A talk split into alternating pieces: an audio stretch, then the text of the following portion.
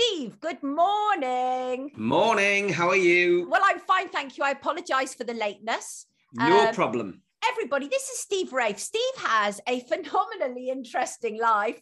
He's an actor, writer, producer, promoter, podcaster. Um, and uh, you did actually work with the Krays, is that correct, Steve? It is, yeah. I mean, that's where probably my journey began. I, I, I basically wasn't the greatest of students. Uh, my mind was all focused on being an actor at, at school, so I felt that I didn't need to stick in at school. And uh, it was only when I when I turned 14 that um, yeah, basically my English teacher changed at school and they allowed me to study a, a, different book to the, the books on the curriculum. So as well as studying Macbeth, uh, 1984, um, I, I, was allowed to study a book called The Profession of Violence by John Pearson. And I passed my English exam. I, I walked I walked away from school with a B uh, and a C in English language and English literature, thanks to that foresight by the teacher. So I decided to write to the Krays and they were in prison. And I just wrote to them and said, you know, I, I, enjoyed reading the book about your life story. Um, I just wanted to let you know that despite you serving a life sentence, that you know something positive has come from the story. And they wrote back, and I, when I left school, had gone into uh, making T-shirts uh, so I suggested to the Krays in, in another letter uh, that, that we maybe put a, a, an image of the Krays on a t-shirt. And so my business relationship with the two most notorious gangsters in the UK began. And uh, yeah, I, I, had a, a relationship with Reggie Kray, a business relationship with Reggie Kray for best part of 10 years. I visited him in numerous prisons up and down the UK. And I, uh, I also visited Ronnie Kray over a five-year period in Broadmoor hospital for the criminally insane.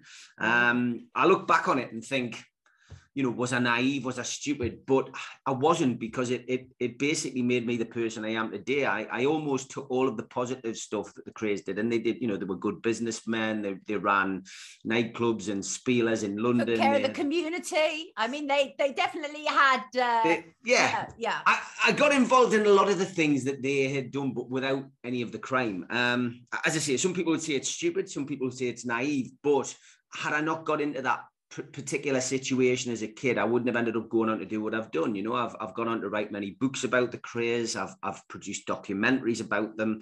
Um, and yeah, I wouldn't say that I'm a keeper of the Kray flame, but I'm just, I, I, am an expert in that particular field. I know a lot about it. I've met a lot of the characters and, and how many people can pick up a book, uh, read it and then uh, essentially walk through the book, meet all the major characters, and come out of the other end and say, "Well, I can tell you about them." And that, you know, essentially, that's what I did, Sonia. You know. Yeah, absolutely. Freckles says, "Love Steve. Hope to work with him one day." I just saw um, a, a, comment here. This will make you laugh, Steve. Uh, Ray Can says, "Steve is a Man U fan, right?" Uh, no, I, uh, even I know that's not correct. What what fan are you?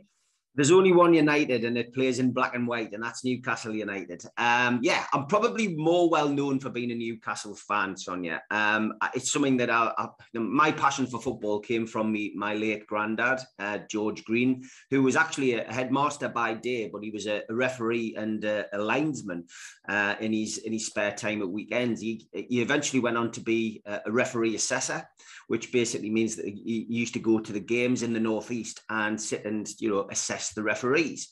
And he was the one. He was the man who took me to my first football game. So I, I went to watch Gateshead play. I went to watch Hartlepool, Darlington, Middlesbrough.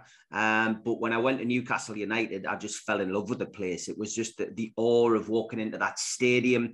And, and because my granddad was the assessor of, of the, the referees, he would be in the director's box. So I got a chance to meet the likes of Jackie Milburn and Joe Harvey and wow. Bobby Cowell, of course. Wow. Uh, uh, and those names, of course, are, are famous up here because that was in the years that Newcastle used to win trophies. We, we won the FA Cup in 1951, 52, and 55. Yeah. And uh, they, they were the cup winners. So to meet those people was fantastic. And I think I was just blown away. And my very first game at Newcastle was Kevin Keegan's last in the testimonial game where he flew off in a helicopter. And I thought, wow, does this happen every week? And um, wow. Um, yeah, that was it. I, I, that was my introduction to Newcastle United. I fell in love. So I, have been a Newcastle fan since 1980, well, it was 1983.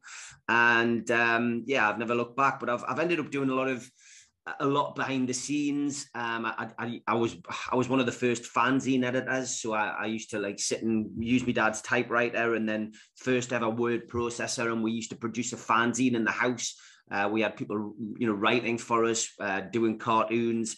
Uh, we produced it in the house and then we sold it outside the ground. Um, and, and and then when when the Sky Revolution took over, um, the, the, media would approach supporters for their views, and I was always available. I, I, was I was working for myself at that point. I was I was doing um, I was also working doing security in Newcastle, and I just became somebody who was easily obtainable if somebody needed a fan's view, and that's right. probably how I became fairly well known in the northeast. Um, right. Um, I eventually worked for the club. I, I, became the fans liaison officer. They'd never had anybody to communicate between the fans and um, you know and the club, and I, I, was given that opportunity. So you know, I might not have signed a contract for Newcastle as a footballer, but I did sign one um, as somebody involved in communications, and I was there for a couple of years. But it didn't, you know, it wasn't what it said on the tin. Um, I, I, enjoyed it, but yeah, I'm, Newcastle is my is my club. Hundred percent, not to be confused with Man United. Just to go to the comments. Yes, yes Ray says, I've heard many of Steve's stories, good stuff. D, yes, absolutely Krays were. They were torturers, they were violent people. I don't think Steve for a second is denying that, not for a no. second. And all Steve is, because the thing is, people aren't one dimensional either. We must remember that. And it's because in order to sort of understand those sort of mentalities, hopefully to prevent things like that happening in future, you know we have to penetrate beyond just the, the monster side right steve and i think that yeah. can be quite hard sometimes can't it yeah, I mean, look, you know, I mean, why on earth? I, you know, my mindset was to go and write to this person, Reggie yeah. Kray, at that time. I, will never be able to, to to know that, but it was.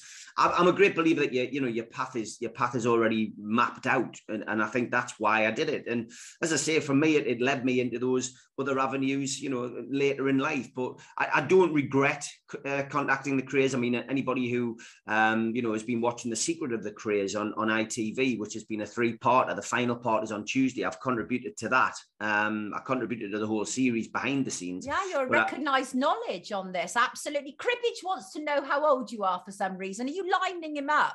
I turn I turn 50 next Wednesday. You look amazing. Well, thank you, Sonia. Thank you. Birthday, so do you. Uh, thank you, darling. I know I do. As my daughter says, I'm hot. What a great daughter. Um, now, look, Steve, seriously, right? The last time I, I think I saw you uh, in a movie, you were in Rise of the Foot Soldier. It might have been three or something, but you were being like seriously beaten in prison, Steve. It was a very, very disturbing scene. So, you know, so obviously you, you, uh, you're in those kind of movies as well Varied life, Steve. What was it like filming that? Fantastic, because Rise of the Foot Soldier is a is a renowned franchise. So yes. to, to be to be you know included in in that particular franchise was as an actor is, is something you, you you know you enjoy. Um, you know to be working as, alongside established actors, you know such as Craig Fairbrass um, was amazing. And um, yeah, it just gives you a, a, you know, it's one of those pinch yourself moments when you know I had to go down uh, a couple of a couple of weeks ahead of filming to, to do a rehearsal for the fight scene uh, because there's you know obviously I've got two scenes in that uh, which are quite graphic. One where there's a fight scene in the prison, and we had to go and we had to go and practice and, and rehearse, and um, it was just great to go down and work with the guys. And I couldn't have got a better uh, commendation afterwards when you know the scene that you, you mentioned where I get hit with a pool cue. It, it, you know these films are, are obviously budgeted, and we only had two two attempts at getting that right. And wow. you know, obviously, with them hitting me from behind with a pool cue, oh it was all God. about the timing. Um, and yeah, look, we got it. We did it in the first take. So did I, you, you actually know, get hurt? No, it's it was a balsa wood. It's a balsa wood um, uh, like pool cue, so it was it didn't hurt at all, which makes it harder because if it, if it was something that was actually going to hurt you, then you would react accordingly.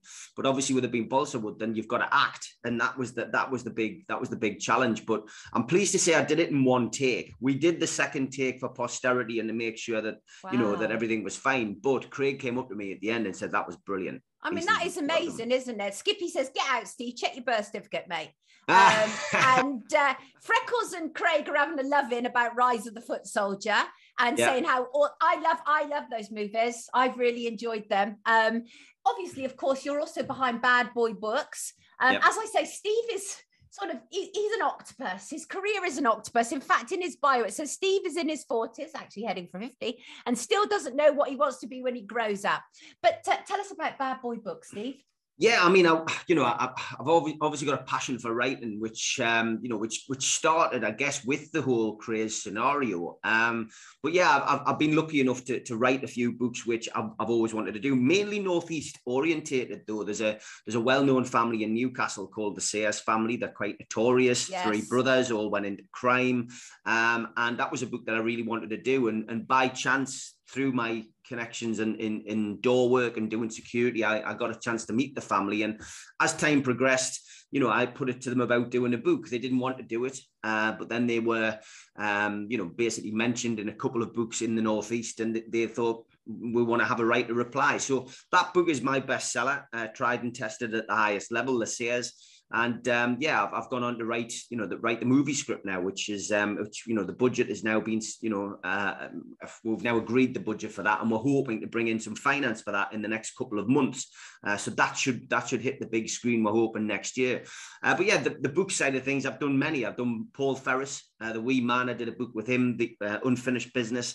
Uh, I did a book about Paul Massey, uh, obviously an infamous criminal in, in Manchester, uh, a Salford Heart from the family's perspective. And I've worked with with a couple of other well-known inmates, I guess, uh, Charles Salvador. Um, I, I, bizarrely did a poetry and art book with him. Um, I'd, I'd written some poetry, he'd written some poetry, and we decided to combine it and put it together. So that's gone well. And numerous books on the Krays. Um, you know, the, the, the Krays book of slang is probably the one that I take the most pride in because it was a, a rehash of of an idea that Reg had actually done in, in the 1990s. He'd, he'd brought a book out of Cockney slang. So I suggested to my eldest daughter, um, if she wanted to make a little bit of money, that we could do a book together. And at the time, she was only 12. Um, she found she, she she rose to the challenge. I set her a target of finding some some new Cockney rhyme and slang because it's obviously changed, and she she grasped it with both hands. So yeah, we we co-wrote the book together. I put in uh, over fifty new photographs of the Krays which I own, uh, which had never been seen before, and yeah, the, the book still sells well to this day. But it was a it was a moment of pride for me to bring a book out with my daughter, and she she learned she learned that you you have to work hard to to earn your money. Yeah, that's a great lesson to teach children. It's a good thing to to teach them about a strong work ethic. Chris says, "Wow, how does he fit it all in? So prolific." Well, he is, and the thing is, though, is that Steve is a very passionate individual and passionate about what he does, and you can feel that. And that makes the difference, Steve. I mean, you are so incredibly busy. And I think you've also started a, um, a, an online show as well, haven't you? Yeah, the podcast is is on YouTube. Um, basically, just search Steve Wraith and you can subscribe there. Predominantly, it is Newcastle United, you know, content. We do we do a show called NUFC Matters. I do seven seven shows a week, uh, one each day, and um, they're varied. They have different people on, different presenters, ex players, journalists, supporters. Um, you know, we, we've mixed it up. But I also do one a week with just uh, an invited guest. I've done a lot of true crime, um, you know, which which has involved people who've either uh, been involved in crime and then turned over a new leaf and have a have a, a you know a, a, great story to tell, or sadly people who've gone the opposite way and, and who've ended up in crime after after leading a, a very successful life. But I guess the most successful interviews I've done of uh, or controversial ones I've done have, have been with uh, the likes of David Icke. I mean, you know that was a that was great, but I didn't get David to come on and talk about um, the things that people would expect expect me to ask him about. I got him on to talk about football, and even he was pleasantly surprised because he didn't ask for questions to be forwarded. I just got him on, and we talked about we talked about Newcastle United. We, uh, I, I was aware that he was actually a substitute goalkeeper for Hereford when Hereford beat Newcastle in the FA Cup. And he, he was amazed that I asked him that. And he said, Yeah, he says, I wasn't, because in those days you could only have one substitute. And he was yeah. sitting on, he was actually sitting in the stand watching it. I also knew that he'd commentated on Keegan's debut for Newcastle. So we asked him about that. But it was, it was fascinating. And it, that's probably one of the most successful interviews I've done recently as well. Um, I just interviewed the world's strongest man, Tom Stoltman, who's from Scotland. Wow. Um, who's autistic and he's had had his battles with autism and it was a fascinating story it's a great story of personal conquest uh, that you know that he's gone through to, to get where he is but yeah fascinating story but it's i just love it it's i did it during, during lockdown so yeah we obviously touched base during lockdown as well yeah. and did something together yeah. and i just felt you know once lockdown had, had, had, eased and the pandemic had started to to hmm. drift uh, drift away and things were starting to get back to what you would call relative normality, I um I thought, well, people have loved it now. I went from about eleven thousand subscribers to about forty six and a half thousand over that period. Go on, Steve. You feel that you feel you owe a bit of loyalty to these people, Sonia, and, and I enjoy I do enjoy doing it. What's an hour out of my day to, to to talk to people, you know. Absolutely. Everybody. It is the multi talented Steve Wraith, actor, writer, producer, promoter, podcaster, and all round good egg. I'll put a link in the description to Steve's channels, to Steve's work. Thanks ever so much for joining us this morning, Steve. Lovely to see you. Take care. Keep up the good work, Sonia. Take Love care. your work. You too. You too, Bye. darling. Take care. Bye.